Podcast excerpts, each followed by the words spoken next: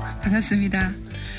네, 저는 한국 상담심리치료센터에 어, 마음이 아픈 분들의 치유를 돕고 있는 강선영 박사라고 합니다.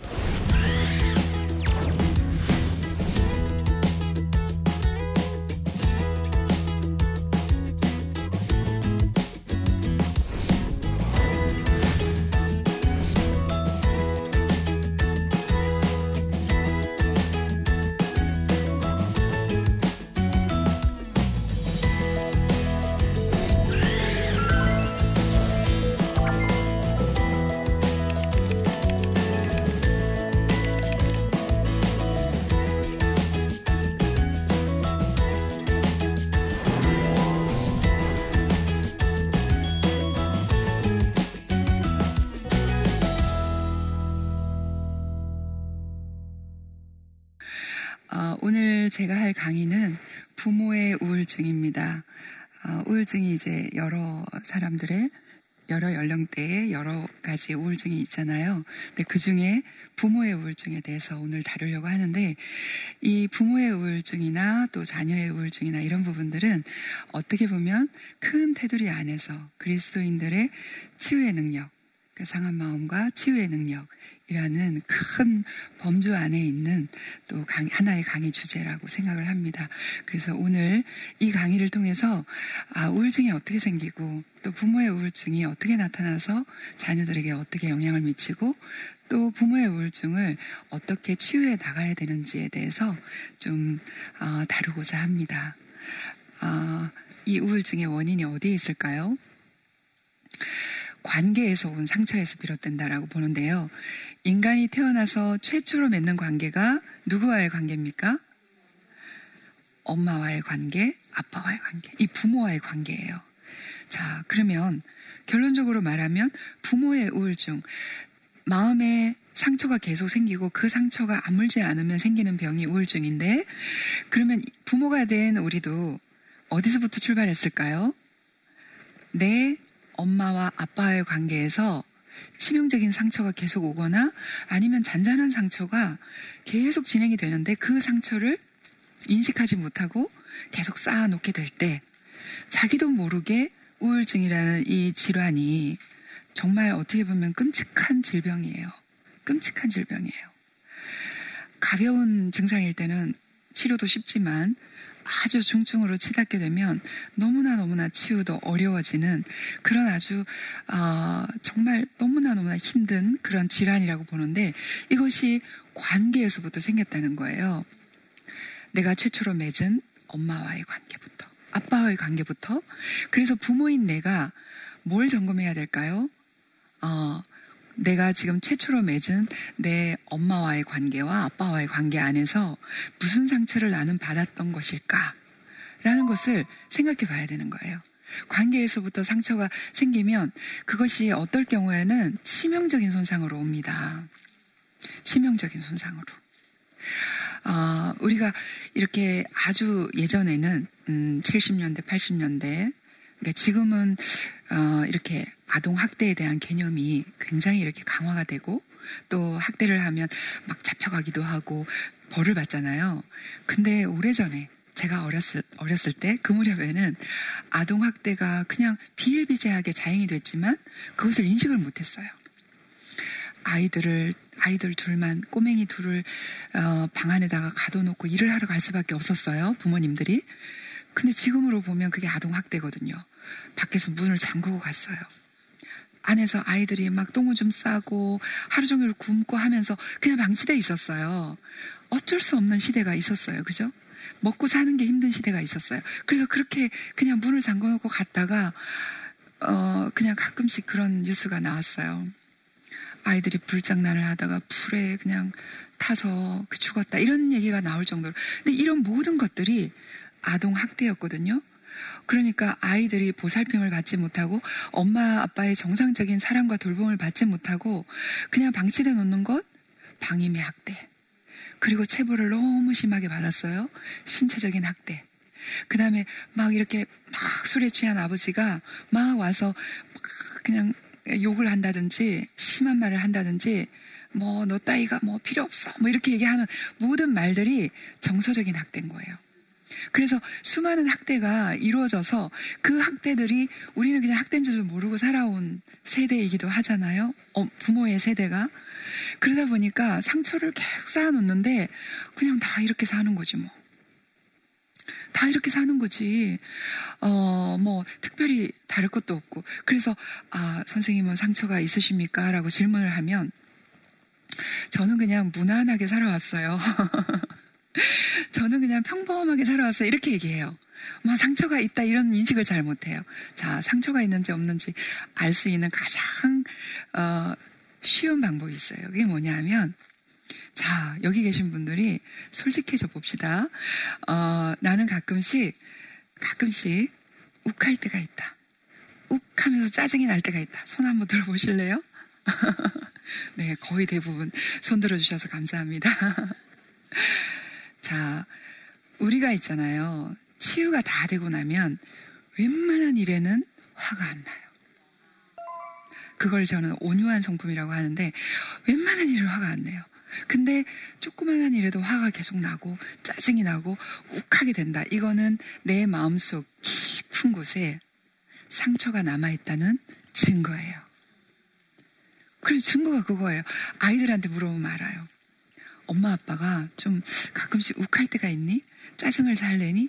이렇게 물어보면 아 엄마 아빠는 맨날 짜증내 이렇게 만약에 얘기를 하면 그러면 이렇게 생각하셔야 돼요. 아 내가 뭔가 어, 내가 아주 어린 시절에 맺었던 관계, 또 학교 다닐 때 선생님과 학우들과의 관계, 뭐 세상에 나왔을 때 직장에서의 관계, 이런 모든 관계에서 받은 상처가 아직 아물지 않은 게 있구나. 그게 치유가 돼야 되겠구나. 라고 인식을 해야 돼요. 그래서 그 상처가 많이 쌓여 있는데 모르고 있으면 우울증이 이미 생겼을 거예요. 근데 우울증이 생겨도 가벼운 우울증, 그리고 본인의 성향에 따라서 그냥 꾹 눌러서 참고 그냥 사는 경우가 많이 있어요. 정말 중증으로 치닫게 되면 드러나지만 대부분은 그냥 참고 사는데 근데 그렇게 하다 보니 뭐가 많이 생겨요? 분노 조절 장애가 생겨요. 분노가 조절이 안 되는 거예요. 분노가 조절이 안 되는 사람 밑바닥에 다 우울증이 있다고 보시면 돼요. 중독, 중독이 있잖아요. 알코올 중독, 게임 중독, 무슨 중독이 있잖아요. 다 우울증이 있다고 보시면 돼요. 그럼 치료 받으면 되잖아요. 그죠? 근데 치료를 받아야지 이 해결이 되는데 치료를 받아야 될 이 꼬리가 있는지 없는지 잘 모르는 경우가 있어요. 네가 낫고자 하느냐 예수님이 이렇게 물으셨어요. 38년 된 병자에게 당연히 낫고 싶겠죠, 그죠? 근데 예수님이 왜 물으셨을까요? 내가 병이 병자인지 인식하느냐, 또 낫고 싶은 의지가 있느냐, 이걸 물으시는 거예요. 마찬가지예요. 마음의 병이 계속 쌓였는데, 모르고 있는 경우가 태반이기 때문에 이 사회에 문제가 계속 일어나는 거예요. 가정 안에서 계속 상처가 대물림이 되는 거예요. 자, 그래서 부모와의 관계에서 출발했기 때문에 이 부모와의 관계를 점검해 보지 않으면 안 되겠죠. 당장 점검해 봐야 되겠죠. 내가 그 무엇보다도 우선순위에 아이들한테 고액 과외를 시키고 이런 거 소용없어요. 부모인 내가 우울적인 상태로 있으면 분노가 끊임없이 나기 때문에 내가 분노할 때마다 아이가 상처를 받아요. 또다시 상한 마음이 대물림이 되고 그 상한 마음이 누적이 누적이 누적이 되니까 어떻게 돼요? 쓴뿌리가 되고 어떻게 보면 이 성경에서 말한 쓴뿌리가 중증의 우울증으로 치닫는 그런 과정이 아닐까라는 생각을 합니다. 그래서 자기의 상한 마음을 점검해야 돼요. 그죠? 부모가 먼저. 부모가 자기 자신의 마음 상태를 알지 못하면 자녀의 아픔도 알 수, 알 수 없고, 그래서 저와 이제 치유의 길을 이렇게 쭉 가시는 분 중에 너무 중증이어서 저한테 오시는 분들이 너무 중증이 오세요. 네, 제가 너무 힘들어요. 그래서. 그런데 너무 중증이 돼서 오시니까, 근데 쭉막 1년씩, 2년씩 가기도 해요. 때로는. 그렇게 가다가 어느 순간 이제 많이 치유가 되셨잖아요. 그러면 전혀 다른 모습이 되면서, 이제서야 내 가족 누구누구의 아픈 마음이 보이기 시작합니다라고 고백을 하세요. 그제서야 내 마음이 이제 치유가 되기 시작하니까 그제서야 내 아이의 아픔이 보이기 시작합니다. 저 아이가 무슨 말을 나에게 계속 하고 있는지가 보입니다. 이렇게 얘기하는 거예요. 그래서 제가 너무 훌륭하십니다. 이렇게 얘기를 하거든요. 자기 자신의 그런 아픔이 보여야 치유가 돼야 타인의 아픔도 보이는 거잖아요. 그래서 이렇게 계속 이렇게 어, 진행이 되고 있는 수많은 학대의 문제들에 우리가 어, 눈을 돌려야 되고 귀를 기울여야 되고 마음을 들여다봐야 되는데 수마, 수없이 나도 모르게 어쩌면 나는 부모인 나는 내 아이들에게 학대하고 있지 않나 학대의 상처를 계속 대물림하고 있지는 않을까 아, 뭐 이런 것까지 학대야. 이렇게 생각할 수 있는 게 있어요. 내가 그냥, 음, 그냥 이렇게 생각 없이 하는 말들이 있잖아요. 음. 어, 네가 무슨 훌륭한 사람이 되겠어? 너 옆집에 좀 봐봐. 어, 뭐 이렇게 하면서 그냥 함부로 얘기하는 거, 누구랑 비교하는 말들. 그런 말들이 학대의 말이라는 거, 정서적인 학대라는 거를 우리가 인식을 해야 돼요. 그래서 어찌 보면, 어, 예수 그리스도께서 우리가 어, 원하시는 예수 그리스도께서 원하시고 하나님이 원하시는 그런 아름답고 선하고 치유가 되는 그런 말보다는 상처를 주고 계속해서 우울증을 유발할 수밖에 없는 그런 말들을 더 많이 하고 있지는 않을까. 근데 부모 자신이 우울증인 상태인 거를 모르고 있으면 다 이렇게 사는 거지 뭐 하면서 계속해서 상처를 계속 주고 있는 거예요. 그래서 어느 순간에 아이들이 어느 순간에 어, 병들어 있는데 이제 좀 크고 나면 아이들이 이제 어느 정도 어, 사춘기쯤 돼서 크고 나면 계속해서 상처를 준 그 부모에게 대해서 어떤 감정을 가질까요? 마음의 벽을 쌓아버리겠죠. 그죠? 엄마 아빠는 내 마음의 소리를 들을 줄 몰라. 소통이 안 돼. 내 마음을 몰라. 그러면서 그냥 음, 계속되는 정서적인, 신체적인, 방임, 성적인, 성적인 거는 좀 특수한 경우이긴 하지만 이것도 사실은 지금 문제가 많이 되고 있어요. 아주 치명적으로 끔찍한 그런 것들이 계속 반복이 되는데 이런 부분에 대해서 인식을 해야 되는데 인식하지 않으면 무의식적으로 이 학대의 대물림이 계속되는 거예요. 상처를 계속 주는 거예요. 상처를 계속 주니까 이 우울증이 대물림돼서 계속 내려오는데 그냥 계속 욱하고 화를 내는데 평생을 화를 잘 내면서 살아왔어요. 그러면 뭐라고 얘기하냐면 나는 욱하는 성격이지만 뒤끝은 없어라고 얘기해요. 나는 다혈질이야 이렇게 얘기해요. 자 여러분 꼭 기억하셔야 되는 거는요. 욱하는 성격이 없어요. 다혈질 그런 거 성격 아니에요. 막 이렇게 다른 사람에게 상처 주는 분노를 풀잖아요. 그거는 자기 문제예요. 자기가 지금 치유돼야 될 문제지. 내가 성격이 화를 잘 내는 성격이라서 이건 절대로 있을 수 없어요. 화를 잘 내는 성격은 없다는 거예요. 그래서 내가 내 고통을 자녀에게 계속 대물림해주지 않는지를 봐야 되는데 우리의 뇌 속에 어, 심리 상담학에서 이렇게 구뇌 old brain이라는 얘기를 하는데 이게 어린 시절의 상처부터 최근의 상처 모든 것들을 다 기억하는 그 뇌의 한 부분이다 이렇게 얘기를 하거든요. 마음이 나이를 먹어요, 안 먹어요? 나이를 안 먹어요. 마음은 나이를 안 먹어요. 그래서 무의식 속에 쌓인 그 상처는 20년 전의 상처 오늘 어제 일처럼도 기억하고 막 얘기하잖아요, 그죠? 부부간의 대화를 보면요. 20년 전에 캐캔 묵은 상처를 왜 당신이 들춰내? 이렇게 얘기하는데 아내는 하나도 잊지 못하고. 그죠? 그래서 마음이 나이를 안 먹어요.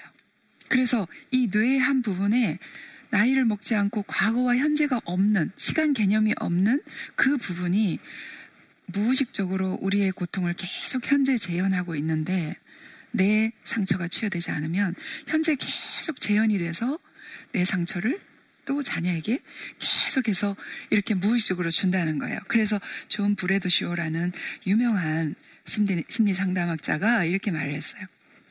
역기능적인 부모가 자신의 원초적인 고통을 자기가 치유되지 않고 상처받은 그 원초적인 고통을 자녀에게 계속 재현하고 있는 것이다. 이렇게 얘기를 하고 있죠. 그래서 부모에게 상처를 받은 내가 또다시 우울증의 소인이 되고 분노를 표출하고 상처를 받으면 두 가지 감정이 크게 생기는데 불안과 분노라는 감정이 생겨요. 불안이 눌려져 있는 경우도 있고 분노가 억압되어 있는 경우도 있지만 어느 순간에 특히 누구에게 내가 결혼을 해서 눈에 넣어도 아프지 않은 내 아이에게 어느 순간에 분노를 폭발하면서 상처를 또 준다는 거예요. 내 엄마 아빠가 나에게 상처 줬듯이. 그냥 무의식적으로 이렇게 흘러요. 그래서 아까 말씀드렸죠? 욱하며 짜증이나 화를 잘 낸다. 그러면 상한 마음이 있다. 내가 치유가 돼야 되겠구나. 하나님 치유해 주세요. 이렇게 나아가야 돼요. 이유를 알 수 없는 불안이 자주 생긴다. 내 자녀의 장점은 보이지 않고 늘 비난거리만 보인다. 혹시 그렇지 않나요? 내 인생이 실패했다는 자괴감에 계속 빠진다. 이런 것들이 대표적으로 내 마음의 병, 우울증이 있다는 것을 반증하는 것이다. 깊은 슬픔이 있는지, 깊은 외로움이 있는지, 사랑에, 사랑이 결핍돼 있는지, 그런 것들이 체크되지 않고 뭔가 채워지지 않고 치유도 되지 않고 이렇게 있으면 우울증이 중증으로 치닫게 된다라는 것을 꼭 기억하셨으면 좋겠고요. 그리고 평생 자신의 마음을 점검하지 않고 우울증이 있는 상태인 줄 모르고 그냥 살아오면 자녀와의 관계가 자녀가 이제 나이를 먹, 먹으면서 더 돈독해지고 그래야 되잖아요. 노년이 될수록 부모는 외로워지게 돼 있어요. 외로워져서 문제가 더 생기죠. 그래서 마음을 점검해야 되고 상한 마음은 반드시 치유해야 된다. 그 중증이 되기 전에 어, 좀 가벼운 증상일 때 치유를 하면 굉장히 쉽게 치유가 되는데 그래야 하나님과 자녀 앞에서 부끄럽지 않은 그런 부모가 될 수가 있습니다. 그래서 어, 우리의 마음이 상한 마음이 치유가 돼야 되는 방법들이 있는데 그 방법들 중에는 어, 서로 얘기를 해주고 서로 들어주고 우리는 치유의 능력이 다 있어요. 그걸 믿으셔야 돼요. 네, 언제 근데 치유의 능력을 발휘할 수 있냐면요. 음, 내가 치유가 됐을 때 모든 그리스도인들에게는 치유의 능력을 하나님 주셨거든요. 그래서 아 아프구나. 그래 네 마음이 정말 아프구나. 들어주고 공감해 줄 때 그래서 치유가 됩니다. 그래서 부모의 우울증이 다 치료가 돼야 훌륭한 부모가 되고 자녀에게 건강한 행복한 믿음의 유산을 줄 수 있습니다.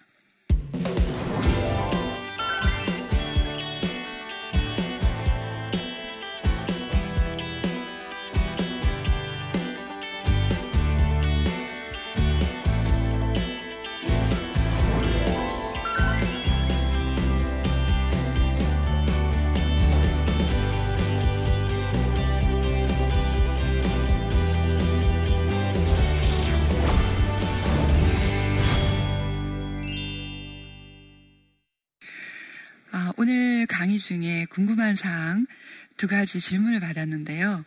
어, 첫 번째 질문 볼까요? 어, 남편과 생긴 불화로 인해 우울증이 생겼는데요. 이미 자녀와의 관계가 틀어져 아이들이 저와는 대화조차 하지 않으려고 합니다. 어떻게 하면 좋을까요? 어, 이런 경우 참 많죠. 각 가정마다 어느 정도씩은 있는 문제가 아닌가라는 생각이 드는데요. 아, 남편과의 불화로 해서 이제 아내가 우울증이 생겼고 또 그러다 보니 이제 엄마가 우울한 상태니 아이들하고 관계가 이제 좋지 않게 된 이제 그런 문제가 생긴 것 같습니다. 어, 사실은 아이들이 연령대가 어떠냐에 따라서 좀 접근하는 방식이 조금 달라야 되겠죠. 만약에 아이들이 어, 초등학교 저학년 이하의 아이들이라면 조금 더 쉽게 접근할 수 있지 않을까라고 생각을 하는데요. 엄마가 조금씩 이렇게 마음을 열고 다가가서 음, 누구야 정말 엄마가 미안해 그동안 잘못했어. 어, 엄마랑 얘기해 볼까 하고 이제 접근하면 되겠지만 사춘기 이상의 자녀들은 이미 골이 굉장히 깊어져 있어요. 그래서 엄마가 웬만한 노력으로는 좀 음, 어, 마음의 문을 잘 열지 않는 그런 상태가 되지 않았을까라고 생각을 하는데 그렇더라도 혈육 간의 관계 안에서 노력해서 안 되는 건 없어요. 조금 시간은 걸리겠지만 마음을 열 수 있도록 계속해서 다가가야죠. 근데 이제 다가갈 때, 어, 이제 화를 내버리면 안 돼요. 이제 못 참고 내가 엄마가 이 정도로 했으면 마음을 열어야지 막 이렇게 하면서 이제 소리를 지르거나 화를 내버리면 완전히 이제 어 그냥 무효가 돼버리는 거죠. 그렇게 하지 말고 엄마인 내가 어 엄마의 엄마의 우울증이나 아픈 마음 때문에 너에게 어, 잘 못한 부분들이 이러려 이러이러한 부분들이 있어 정말 미안해 이렇게 진심으로 다가가는 것이 중요하거든요. 그래서 엄마가 잘못했을 때 아 엄마가 정말 미안해 정말 잘못했어 이렇게 얘기하는 엄마들이 가장 훌륭한 엄마들인 것 같아요. 제가 그런 분들한테 너무 칭찬을 해드리는데 엄마라고 해서 완벽할 수도 없고 실수를 안 할 수가 없어요. 근데 문득문득 내가 잘못했구나 깨달을 때가 있잖아요. 근데 자존심 때문에 얘기를 못하죠. 자존심 때문에 그놈의 자존심. 네, 자존심 아무 소용이 없어요. 특히 부모와의 관계 안에서 부모와 자식 간의 관계에서 누가 누구에게 자존심 아무 쓸데 없는 거예요. 그래서 그걸 다 버리고 미안해. 정말 미안해. 아, 엄마가 내, 어, 이렇게 너무 화가 나서 못 참고 소리를 많이 질렀구나. 이렇게 접근해서 마음을 열면 처음에는 저러다 말겠지, 아이들이. 그렇게 생각을 해요. 그러다가 지속적으로 진심을 보여주고 보여주면 아이들이 조금씩 마음을 여는데 어느 순간에요. 확 열어요. 그래서 어, 온 가족의 치유가 일어나는 거거든요. 네. 그럼 어쩌면 가정 안에서 엄마의 역할이 가장 중요하지 않을까 싶은데 엄마가 먼저 다가가서 마음을 열고 서로의 아픔을 보듬어 안고 치유를 시작하면 엄마의 상처도 치유가 되고 아이들의 상처도 치유가 돼서 이제 해결이 될 거예요. 그래서 아, 내가 우울증인데 내가 뭐 왜 먼저 다가가야 되지 이렇게 생각하지 마시고 먼저 다가가서 먼저 사과하고 먼저 용서를 구하고 그렇게 하다 보면 엄마의 우울증도 어느새가 치유가 되고 있다는 사실이에요. 근데 그런 어, 좀 기적을 좀 계속 모든 가정에서 좀 맛을 봤으면 좋겠다라는 생각이 듭니다. 자, 두 번째 네, 질문 볼까요? 본인이 우울증인지 모르고 가족들에게 상처를 주는 엄마를 어떻게 대해야 할까요? 음, 어, 저는 이 치유의 현장에서 이런 엄마들을 너무 많이 봅니다. 두 종류의 엄마가 있어요. 본인이 우울증인데, 어, 막 분노하면서 상처를 주고 막 이렇게 끊임없이 자기는 아무 문제가 없다고 막 주장을 하면서 계속 가족들을 괴롭히고 또 어, 아이들을 괴롭히는 그런 엄마를 보고 그래서 그 엄마를 가진 아이가 또 우울증이 돼서 음, 정말 중증이 돼서 저를 찾아오는 경우도 있는데 엄마의 우울증부터 치료해야 됩니다라고 하면 네 그래야지요 하는 엄마와 내가 무슨 문제가 있어요? 나는 아무 문제가 없어요. 하면서 막 화를 내는 엄마, 두 종류의 엄마가 있는 것 같아요. 근데 문제는 어디서부터 해결이 될까요? 아, 내가 문제가 있구나. 내가 이런 이런 문제가 있구나. 나도 모르게 이 우울증이라는 마음의 병이 생겼구나. 라고 인식을 할 때부터 치유는 일어나는 거예요. 그리고 그걸 인식하고, 어, 인정한다고 해서 뭐 이상한 엄마가 되는 건 절대로 아니고 그때부터 이제 가족들은 마음이 놓이기 시작하고 치유가 일어나기 시작할 거예요. 그래서 가족들은 어떻게 해줘야 될까요? 만약에 계속 이 엄마가 문제는 있잖아요. 그죠? 그런데 이 문제가 있는 엄마를 향해서 계속 비난을 퍼부어대면 이 엄마는 더 강팍해지겠죠. 이 우울증이라는 병 때문에 너무 마음이 옥신거리고 통증이 심한데 여러 증상이 나타나는데, 어, 그런데 이제 거기다 대고 엄마는 왜 그래 뭐뭐 이러고 저러고 계속해서 나쁜 말들을 하면 더 상처를 받아서 더 강팍해지고 더 힘들어지고 더 분노하는 엄마가 되겠죠. 그렇게 하지 말고 다가가서 우울증은 사실은 사랑 부재의 병이기도 해요. 어, 우울증이 없는 다른 가족들이 이 엄마에게 다가가서 따뜻하게 말을 해주고 음, 엄마 사랑해. 또는 남편이 아내한테 여보 사랑해. 표현해주고, 안아주고, 손을 잡아주고. 어, 엄마에게 평소에 이런 말을 하면 엄마가 좋아했던 그런 말들을 생각해서 얘기해주고. 그러면 조금씩 조금씩 치유가 흘러요. 치유는 먼데 있는 것도 아니고 아주 어려운 것도 아니에요.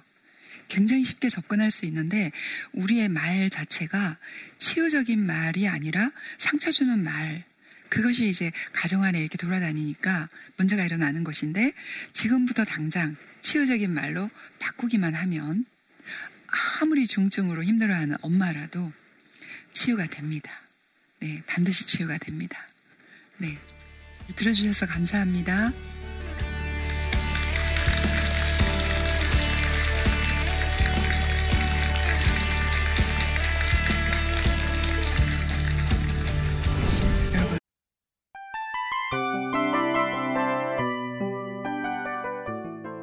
이 프로그램은 청취자 여러분의 소중한 후원으로 제작됩니다.